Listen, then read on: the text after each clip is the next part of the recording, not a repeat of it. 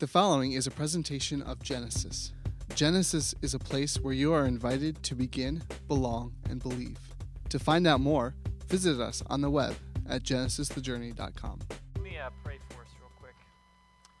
God, thanks for a time just to um, find a place of quiet uh, in our hearts, uh, in our minds, and just uh, hopefully in our souls, Lord, that uh, we are able to connect with you uh, through reminds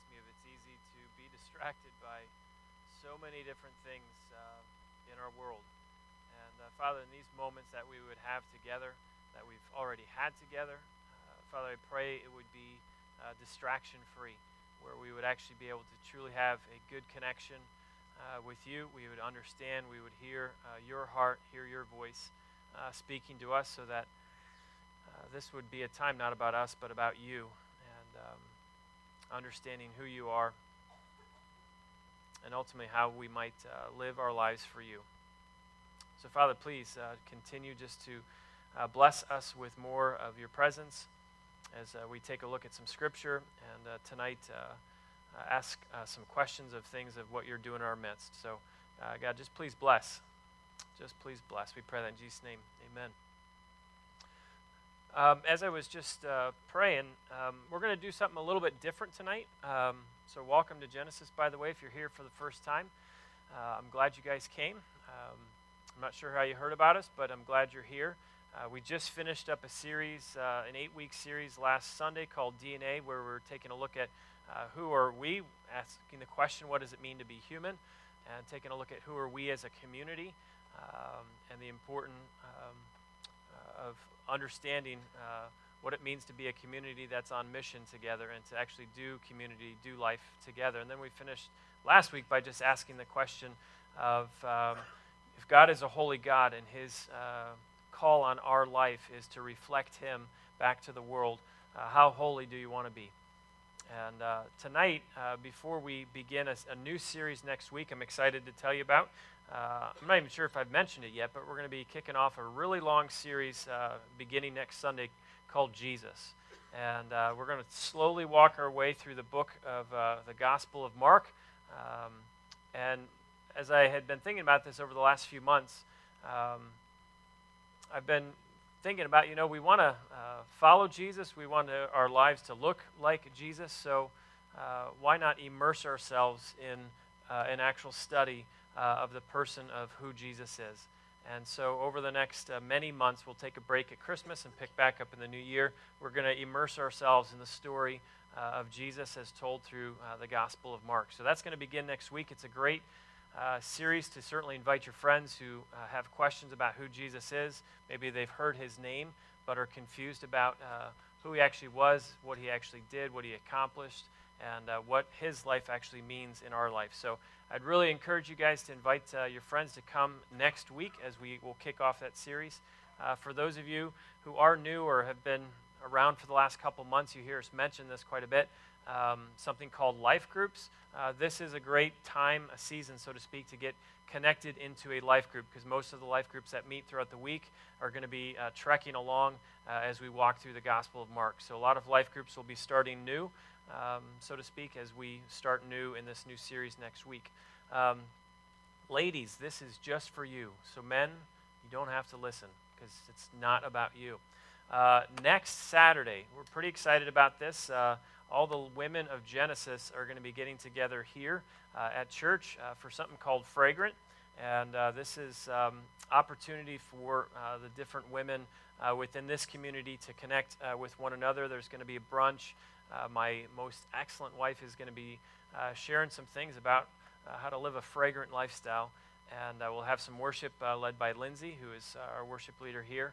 Uh, so I'd encourage you, uh, Lindsay will, if you want to find out some more about that, talk to Lindsay. Um, or uh, you can just check it out on the website or go to Genesis Facebook uh, page and uh, RSVP that way. All right, so before I jump into giving you guys a microphone to ask questions, which is always a scary thing, because when you give someone a microphone, you just don't know what they're going to say. Um, I wanted to ask you guys a question to kind of prime the pump a little bit. Hypothetical question for you God comes to you, appears to you, and asks you this question Ask whatever you want me to give to you. Ask for whatever you want me to give to you. What would you ask for? Once you think about it, God comes to you and says, Ask me for whatever you want me to give to you. Okay, so this is kind of a big question, right? Uh, or I should say it's a big question, but it's even a bigger response. This is not the Aladdin thing or genie appears and you know you rub the bottle and you get three wishes uh, and the genie will grant you the request. This is the living God uh, appears to you, creator of heavens and earth, and says to you, Ask for whatever you want me to give to you. What would you ask for? Would you ask for the greatest need or would you go for your greatest pleasure? Would the hedonist in all of us go for, uh, you know, maybe what's obvious to a lot of people, maybe the, the fame and the fortune and uh, the wealth and the prosperity and, um, I don't know, long life? Would you go for that kind of the hedonistic approach? Or would you go for something greater?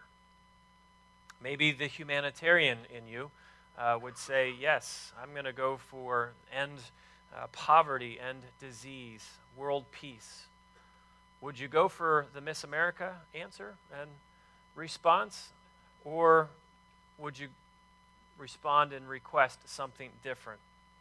Maybe there's um, the spiritual component of who you are, and you would say, Yes, I would request that every single person on this planet would have a relationship with God through Jesus. Albeit that's a very noble thing to request, a very noble, honorable thing to ask, but is that what you would actually ask? So I'm not going to invite you to share what you'd ask.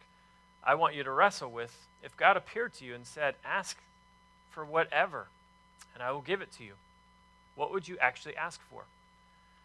See, the, this is not so much a hypothetical question because this is actually something that happened uh, in the Old Testament. There's a man named Solomon. If you have a Bible, uh, flip open to 1 Kings uh, chapter uh, 3. Uh, some background on King Solomon. He was um, uh, the son of King David. His mom was known as Bathsheba. And um, Solomon has now just become king because his father has gone the way of the earth as the scripture says. So, First Kings, if you need a Bible, by the way, uh, we love to give these away to you guys for free. Uh, so, if you don't have one, take one. It's on us. Uh, if you know if you have some friends who are in need of a Bible, take one and give it to them uh, as a gift. Uh, so, this is uh, First Kings chapter 3. King Solomon, you might know him. Um, he wrote a better part of the book of Proverbs. he wrote a book that's the probably an X-rated book in the Bible called Song of Solomon. And um, after Mark, that's where we'll go. Um, and uh, most attribute the book of Ecclesiastes to this guy Solomon as well. He was known for, he'd written over 3,000 uh, different proverbs.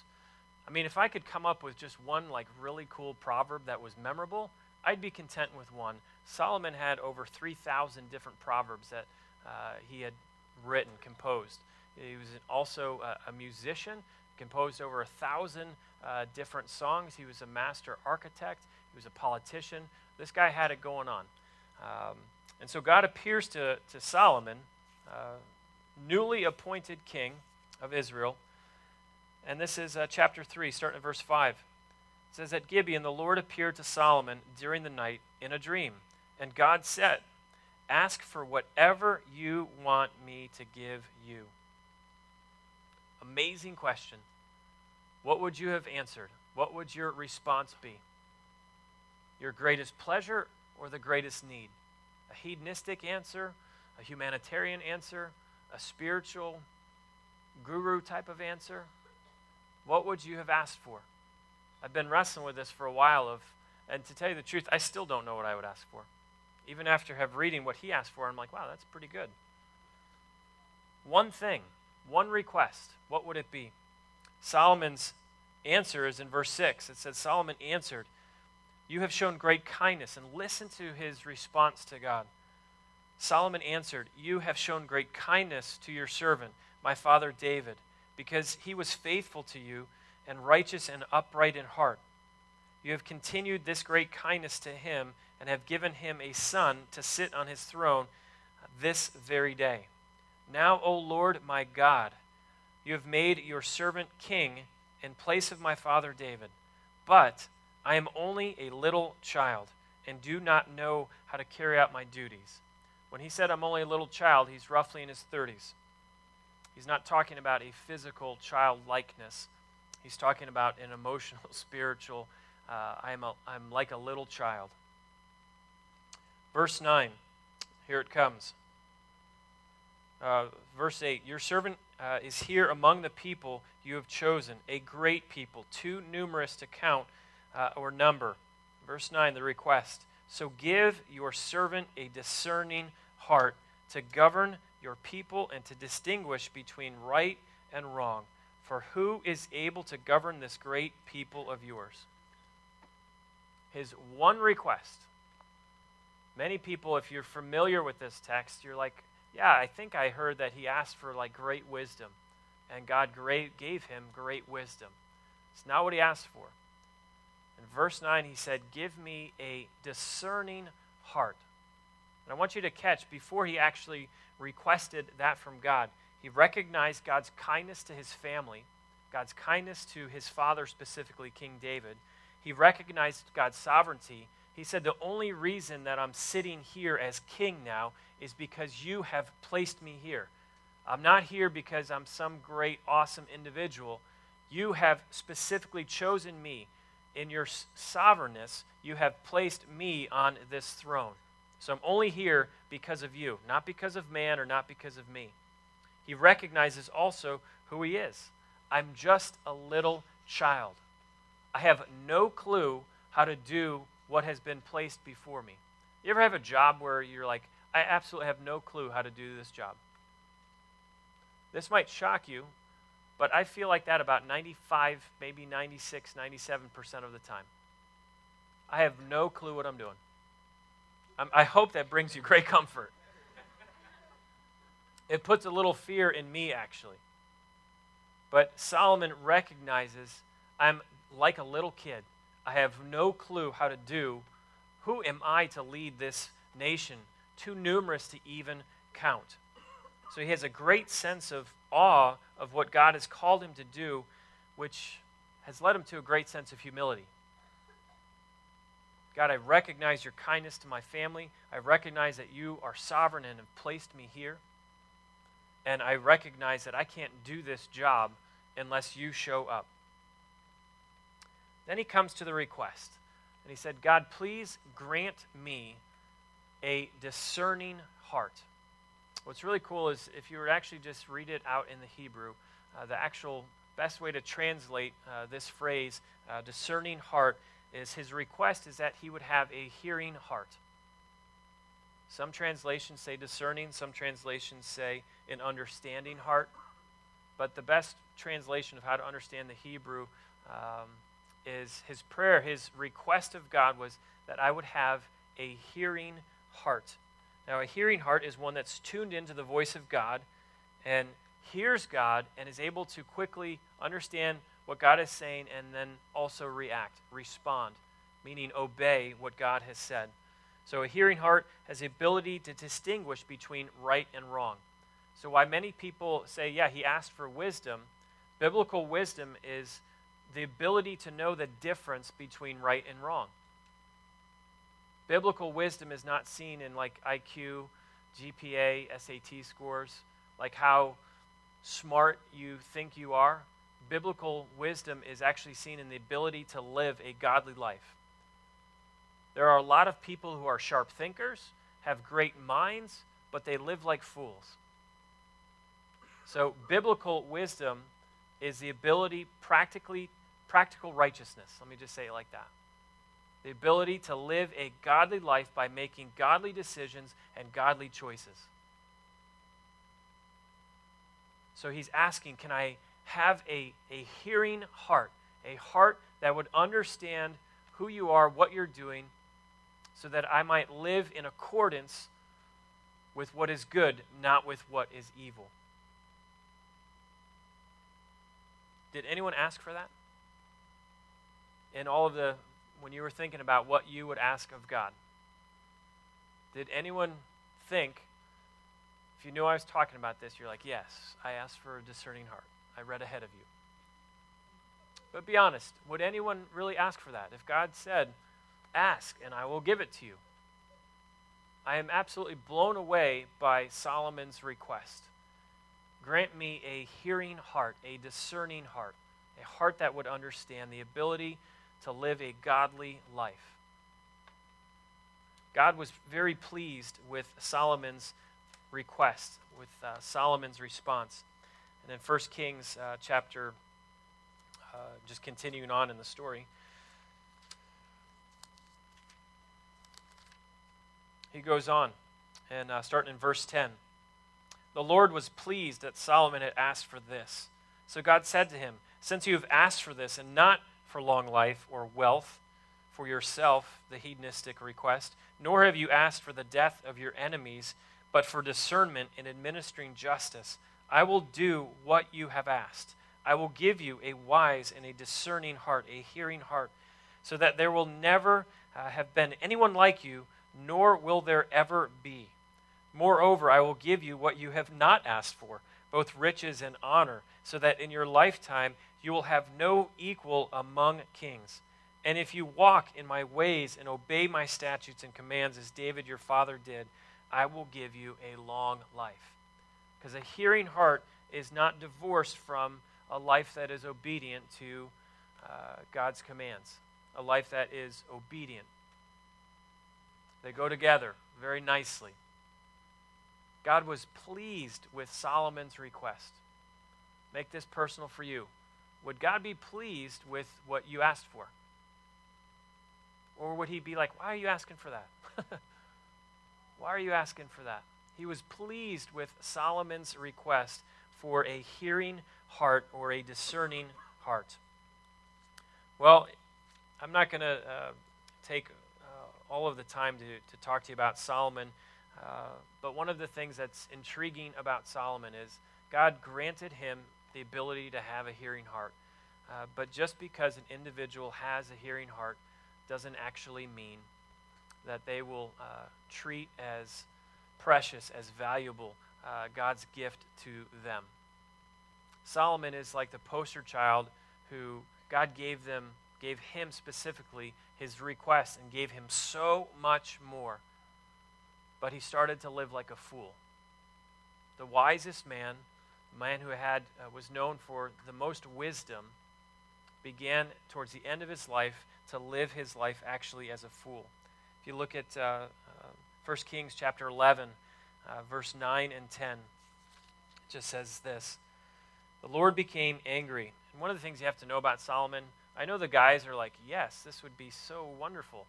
He took on 700 wives and had over 300 women in his concubine. And a concubine would not just be maybe one woman in the concubine, there could be dozens of women in that concubine. Most people are like, huh, that's an interesting choice he made. And God had told him not to do this, not to marry uh, repeatedly, and he didn't pay attention to God. And as he continued to uh, walk this slope of disobedience, his heart was getting further and further and further away from God. It's a great life lesson of uh, if we think we're just not obedient in certain areas, it's not going to impact other areas of our life. The second you make one decision to start being disobedient with something that God has placed on your heart, that God's called you to do, told you to do something, one decision to be obedient leads to another decision to be obedient. And before you know it, you're living in a place of disobedience and you stop and wonder, how did I get here? Well, it started when you made that one decision to be disobedient. Now, God can still redeem disobedience.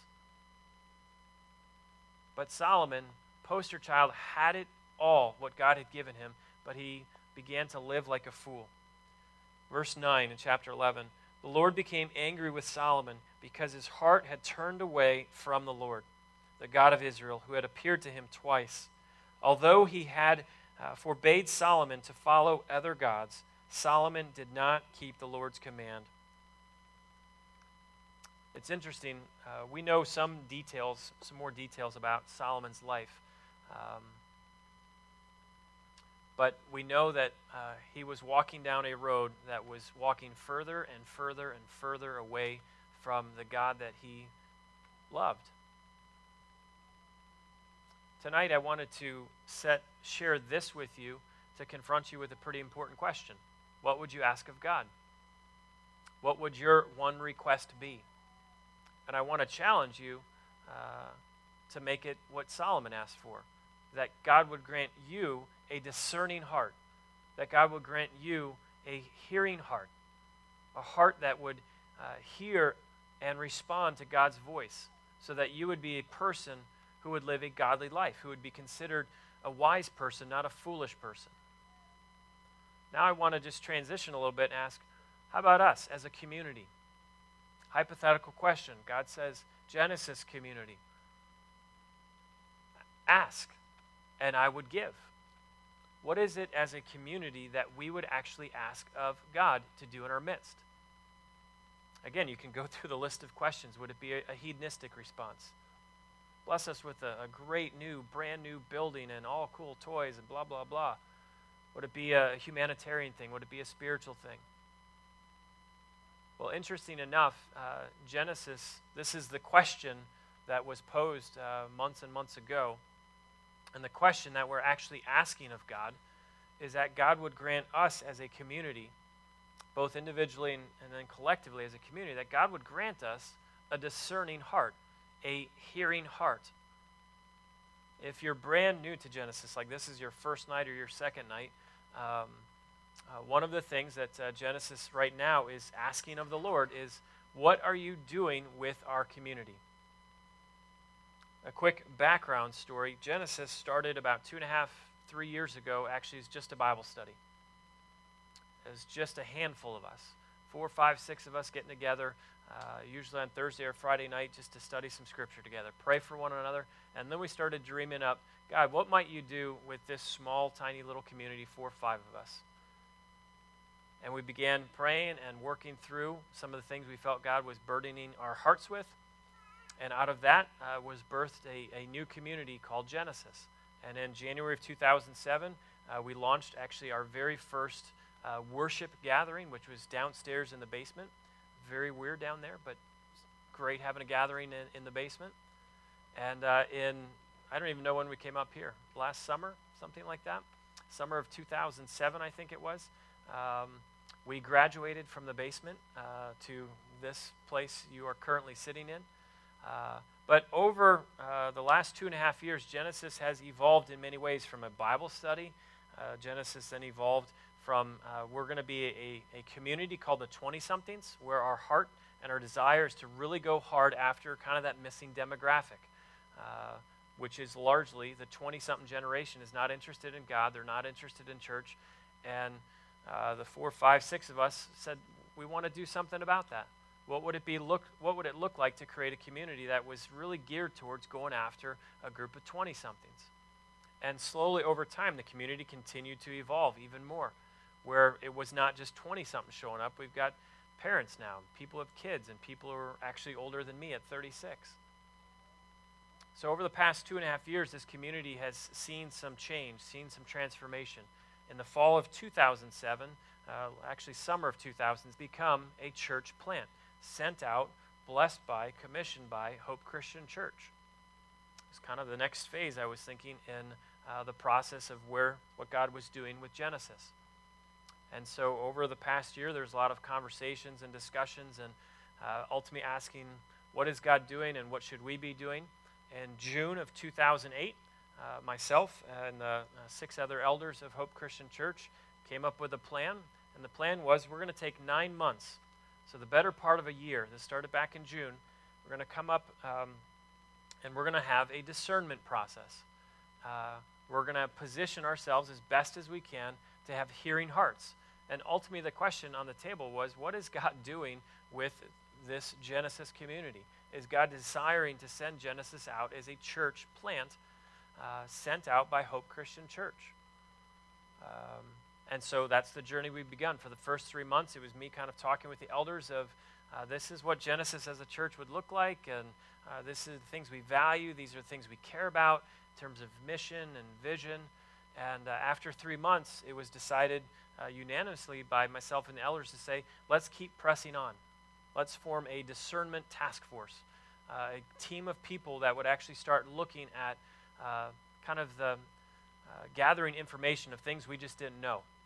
Where would we go? That was one of the questions on the table. We were looking at culture and uh, what different communities might we begin to explore. If Genesis were not to meet here in Winchester, where would it go? And so we, one of the things the task force was tasked with was that simple question community and then ex- exploring the culture of that community. Are there other churches there? What is the demographics there? What are the ethnicities there? What are the, the social economic structures of that community? So that if we did get sent to that community, we'd have a really good understanding of who we were be, being sent uh, to love and to engage. The second thing was very practical. We started asking questions about real estate. Well, we, we would need a place where we could at least gather uh, once a week, whether we are going to buy something or rent something or lease something. And so that kind of came in light of the different locations we were looking at. Third thing we were looking at is just basic question of finances. It actually costs money uh, to run a church. And so, what are we actually looking at? Uh, how much would it actually cost to plant a church? And then the two other questions that we looked at is Genesis being a church plant actually has implications for Hope Christian Church. What are those implications? Hope Christian Church has been in existence for about 15 years, and one of the things that they have desired from the beginning when they started 15 years ago was we want to be a church planting church. And now that we're actually having that conversation, it actually has implications of uh, what that means for Hope Christian Church. So that's one of the things that we've been exploring is what does that mean for Hope? And it also means something for Genesis. Uh, a lot of you, um, I don't even know actually how many, uh, maybe 10, maybe 15, actually have another church home. And you come here because uh, you're engaged for a different reason that you're not at your other church. And so this is just something you come to as extra credit. I'm not sure.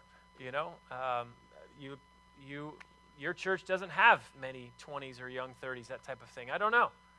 But it certainly means if Genesis declares that we are going to be a church sent out, that's going to have implications on you as well. And so, all of this to say, we're uh, approaching now um, the five month mark of this discernment process. Uh, we've got November, December, January, and then at some point in February, we're going to start really trying to make a decision of God, what are you doing? Actually, if you look at the scriptures, there's only uh, church plant a couple questions that have come in is is church planting a biblical thing? And um, just read the New Testament and you'll get your answer. It's very much a biblical thing. But if you were to say, is the process you guys are actually in, is there any biblical support for this idea of a discernment process? If you have your Bible, open up to uh, Acts chapter 11. This is uh, the church in Antioch. This became like the epicenter of church planting church. Uh, this one church in Antioch, uh, they were really responsible uh, for planting numerous, numerous amounts of churches.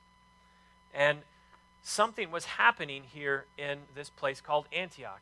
And the church in Jerusalem, where the church was the hub, actually began. They were kind of curious. They were like, hey, what's going on with these people down in Antioch? Should we call them a church? is what's happening there? Is it from God or is it a bunch of weird people who sit in the dark with candles? Like, is it that type of thing? What's actually going on in this place in Antioch?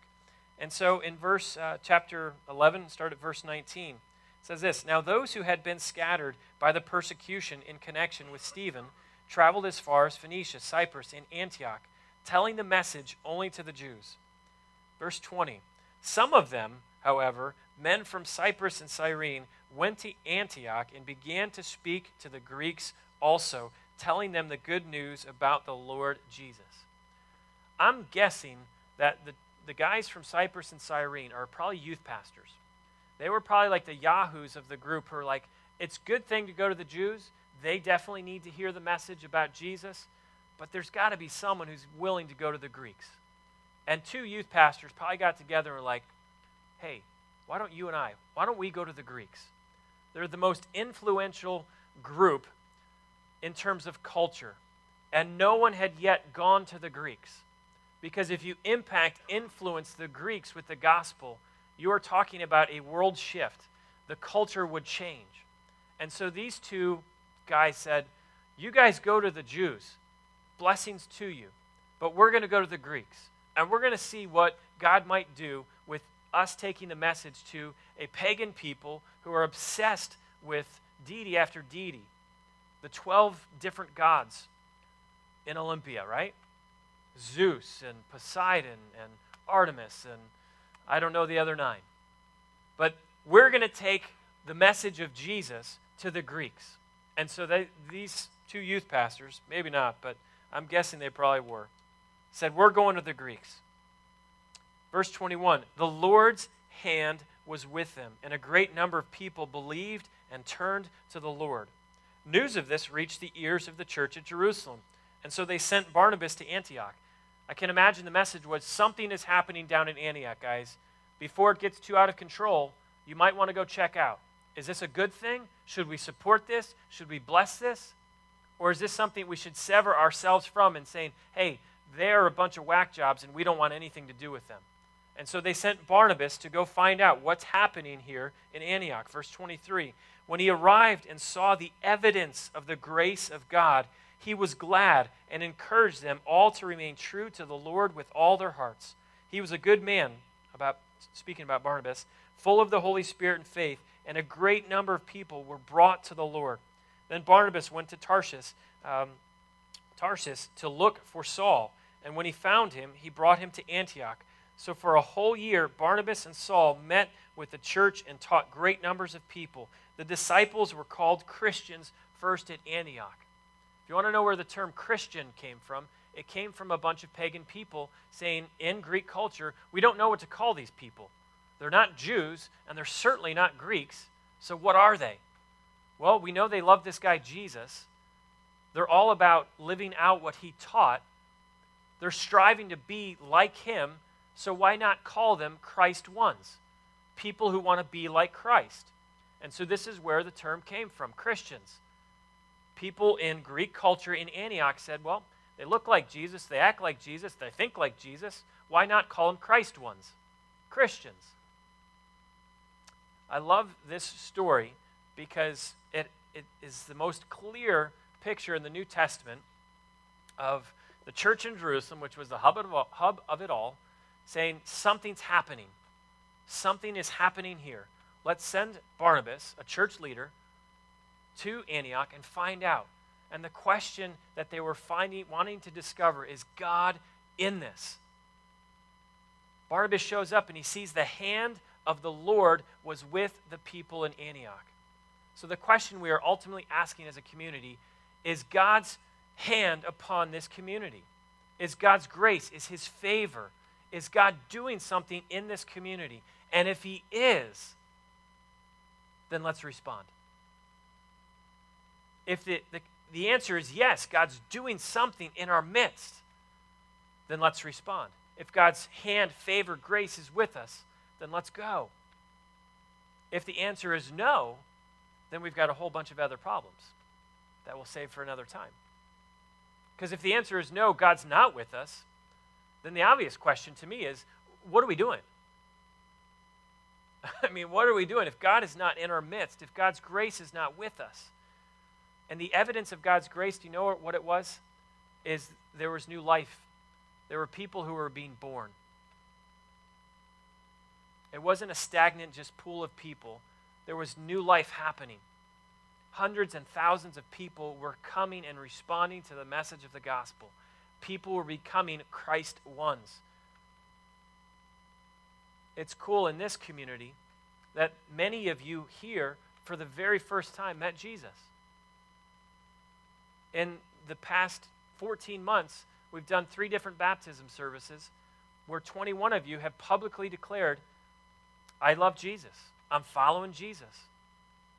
And most of those 21 were brand new confessions. Evidence of God's grace. That's what it, this discernment process we are in, especially over the next three, four months, is God, are you in this? Are you with Genesis being a church plant, sent out, blessed, commissioned by Hope Christian Church? I'm talking a lot more than I intended to. No surprise to you. But I wanted to give you guys a voice. Uh, we have the Genesis uh, church plant cards, and uh, some of those have been coming in right there. And uh, it's important that you speak into the process that we're in. And so, over the last month, month and a half, uh, a lot of questions have been coming in. Uh, so, I'm going to do two things. I'm going to invite my friend Ian Whitfield. Who, come on up, Ian. Ian is one of the elders here at Hope Christian Church.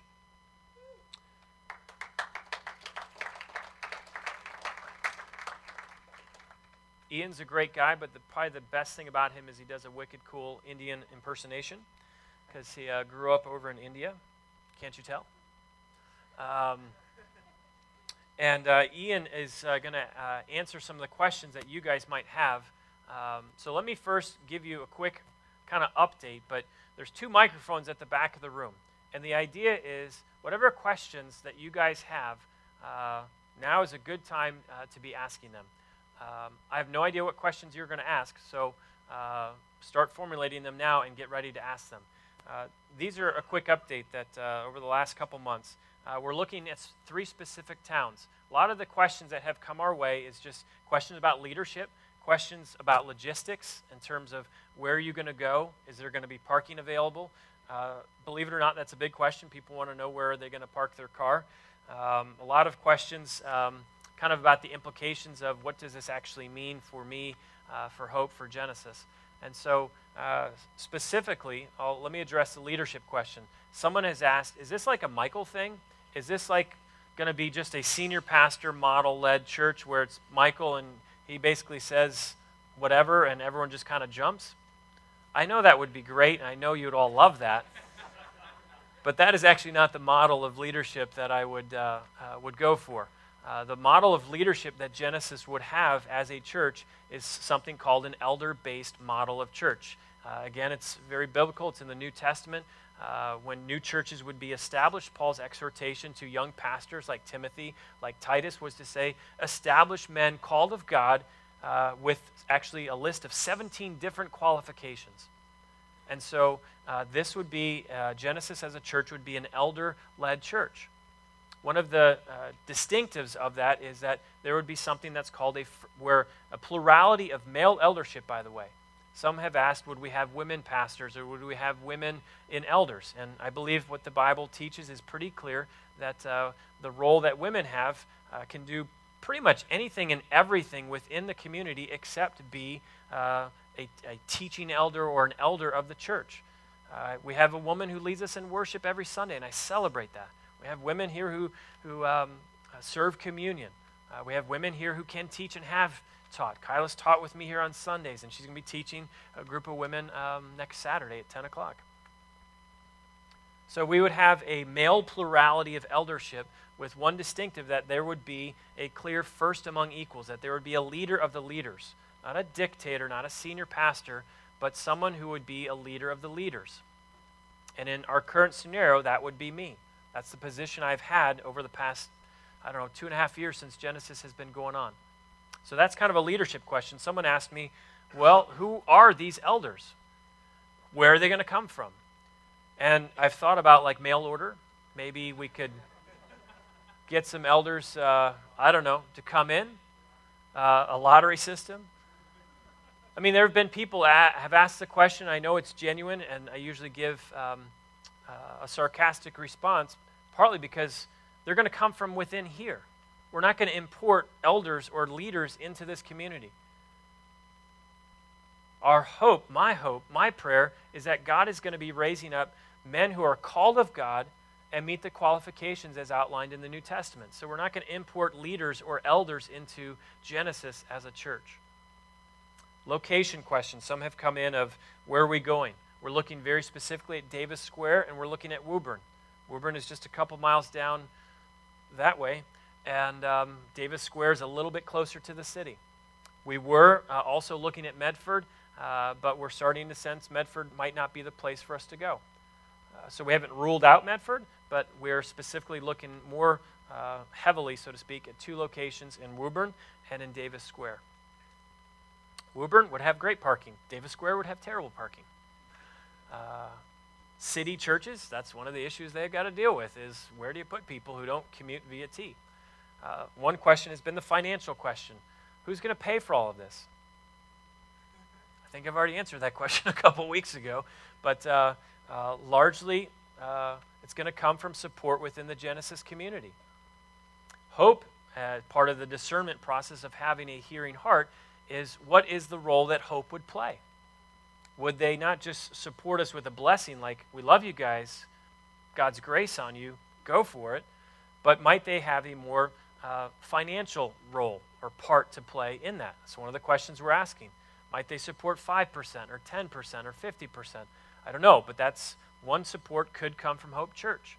Uh, but I'm going to venture to say a bulk of the support is going to come from uh, this Genesis community. Another question that's come in is who's coming? Well, great question.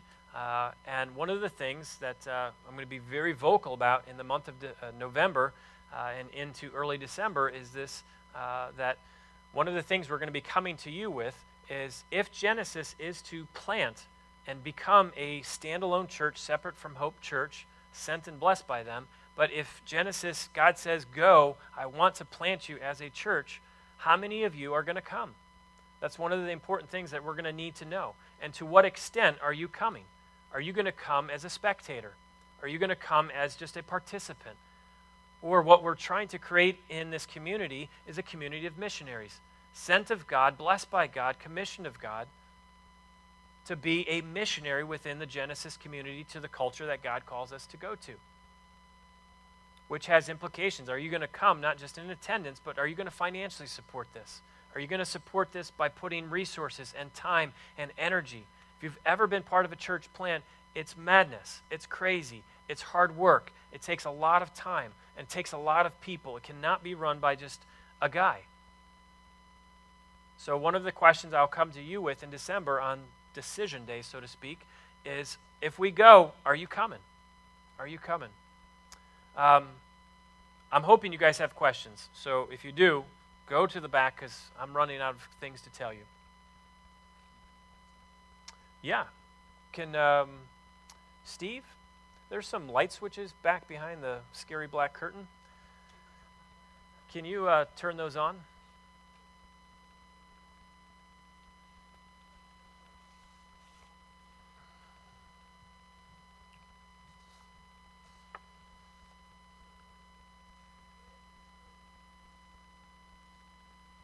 A logistical question What time would the service be if it were planted?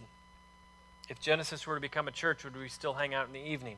Uh, and the question is kind of depends on where we go. Or the answer is kind of depends on where we go. Depends on the real estate we have. Uh, we might be limited to worshiping together as a community on Sunday nights. Uh, if we're looking at maybe renting out space in another uh, commercial area, whether it's a church or whether it's a school or a movie theater, just kind of depends on the space. If space was um, if this was an option, one of the things I would definitely go for potentially from the beginning is to do both. Have a, a morning service that might be more accessible to younger families uh, who it's difficult for young kids to hang out until 7.30 in the evening. Um, so that's one option. Largely depends on, on the space. Ian, anyone going to go ask questions? Sweet. Because now we're kind of falling into the dictator role of just, I can tell you what we're doing. My favorites. Um, Ian, I'll ask you a question. I'm ready. Okay. my microphone. Um, what is the question? Uh, to the elders. Uh, some questions have come in from Hope Church, some have come in from Genesis. This is a question specifically from Hope Christian Church. Uh, the Genesis ministry has been developed as a separate ministry to the main family. Uh, the Church of Jesus Christ is to be one body, one family, not separate. Uh, we do not really even know the Genesis ministry. And so the question is how can we be planting? Uh, it's kind of this question of a lot of people at Hope don't understand or don't get or don't know, haven't related, connected to Genesis. So um, this is a little bit more of a statement. Uh, there's not much of a question there.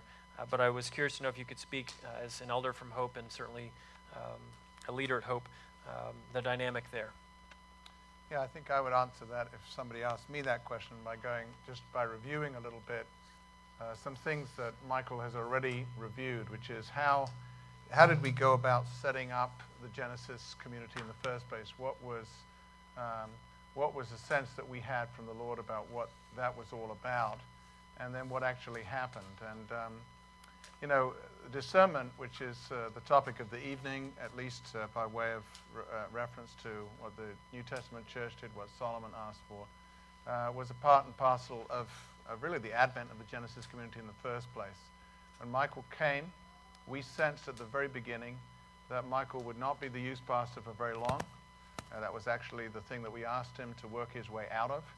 And after uh, you know a two-year period, he would be he would be freed from being uh, pastor by youth. And the question at that point was raised what kinds of things might the Lord re- require of him to do? And what kinds of things would the Lord lead us to do um, at Hope Church?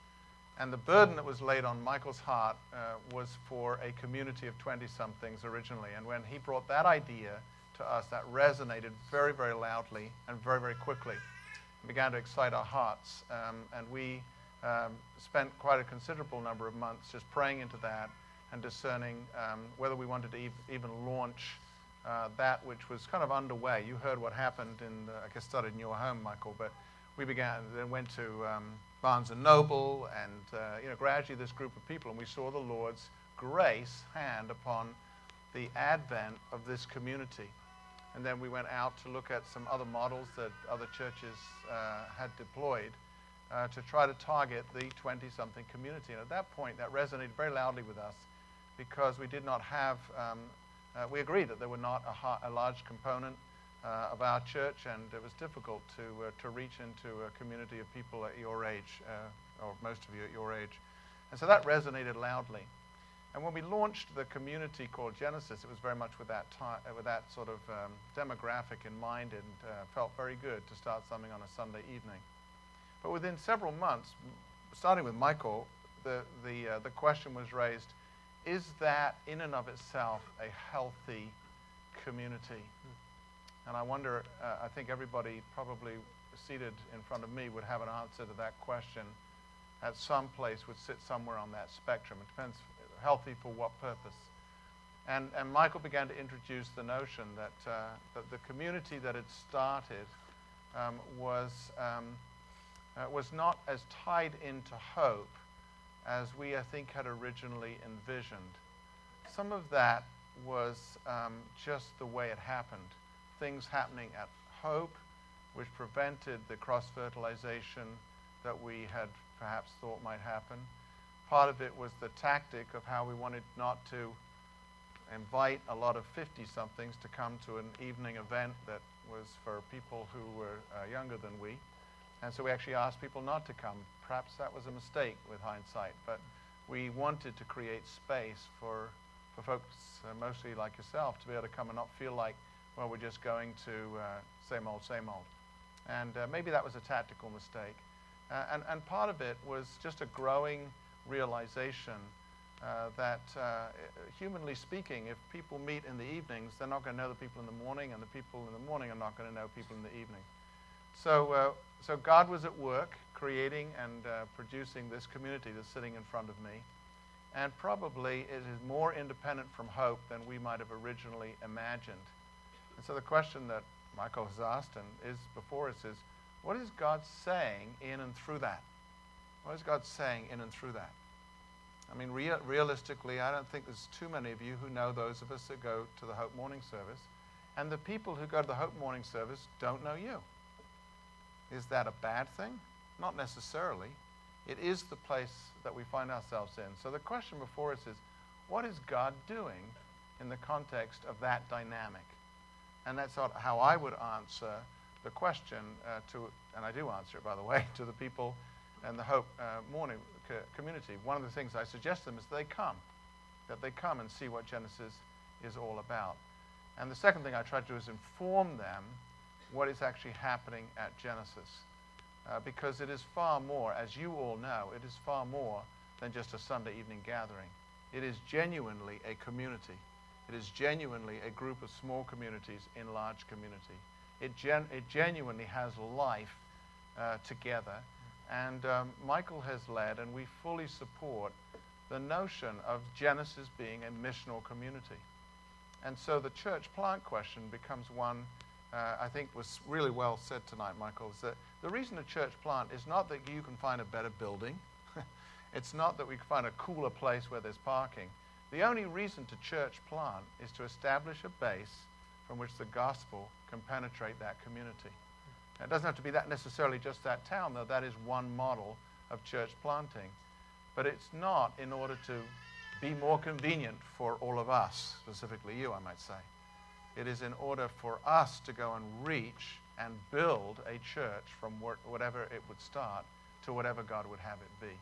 And that's a question that we at Hope Morning uh, must frame before the Lord and are framing before the Lord. Thanks, Ian. Come on. No questions? Joe, bring it. Um, with this new church, would there be any height requirements for members? Initially, we started with age requirements. We might look at the height requirements, but um, I'll get back to you on that. Let me have pray a quick, about it. Uh, two-part question. Um, with the new church, would you uh, be affiliated with any particular denomination? And um, also, what kind of guidelines would you have for theological beliefs for the church? Would it be modeled after something like Hope, or there's so many different churches, so many different beliefs? Right. So, what do you think on, on those two subjects? Good questions, Joe. Uh, thanks for asking. Uh, two of um, first question is uh, the denomination.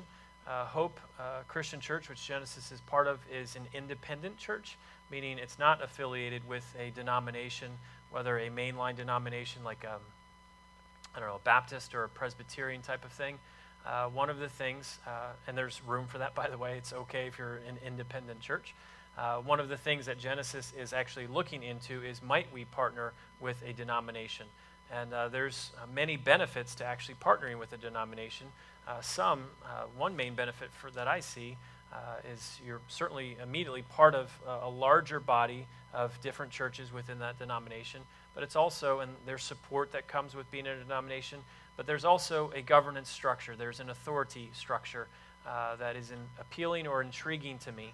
Uh, that uh, the final word does not just rest with uh, me or some other elders within this church, that there's other people that we actually report to, and we're part of a larger context of different communities. So we are looking at it. Uh, the church denomination that I've uh, been looking at uh, is the, the denomination where I went to seminary. It's called the Evangelical Free Church of America.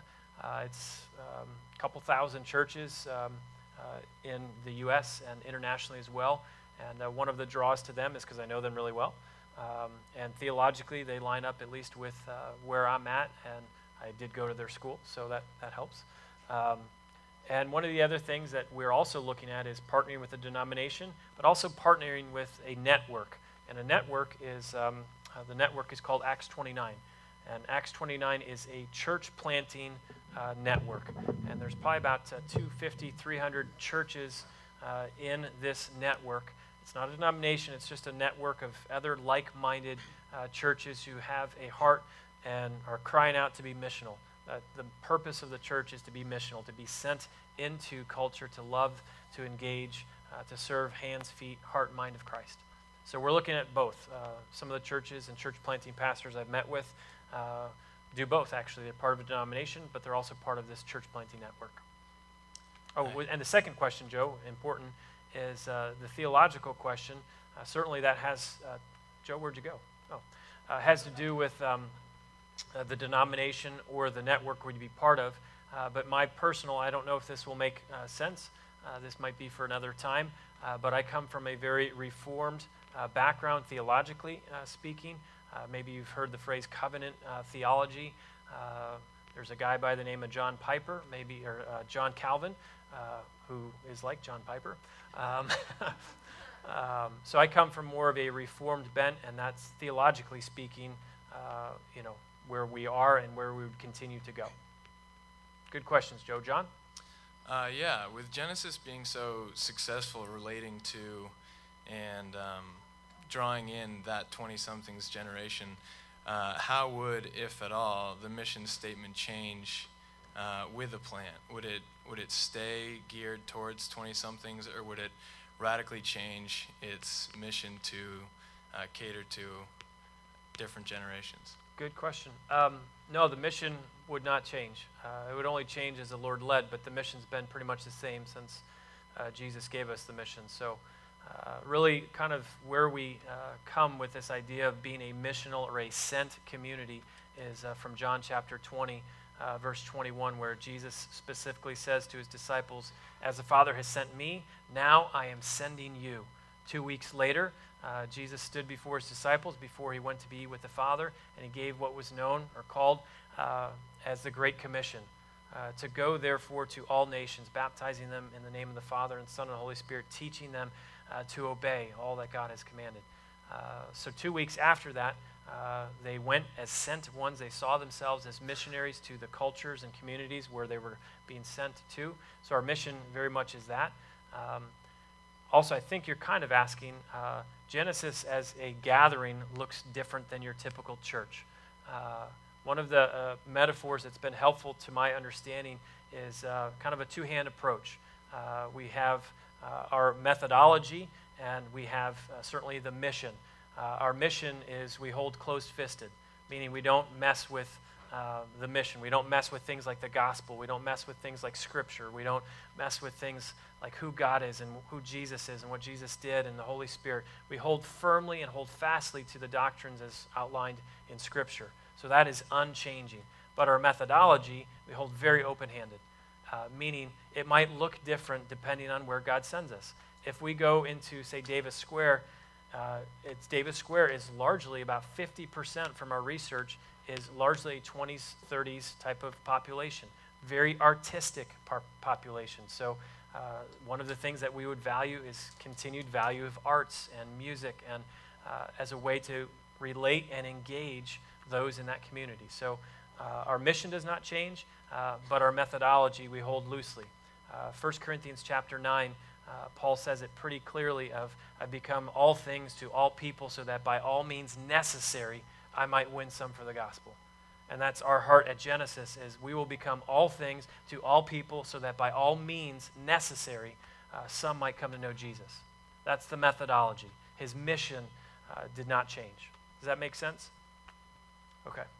Maybe one more question where it's already past 7:30. Mark, our resident Patriot fan.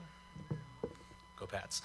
Um, uh, fiscally responsibility. Um, That's a big word. uh, right now, I mean, is like uh, in light of like you know doing a church plant, would we be able to support ourselves? Um, you know, in our current standing, what would have to change if we couldn't do that right now?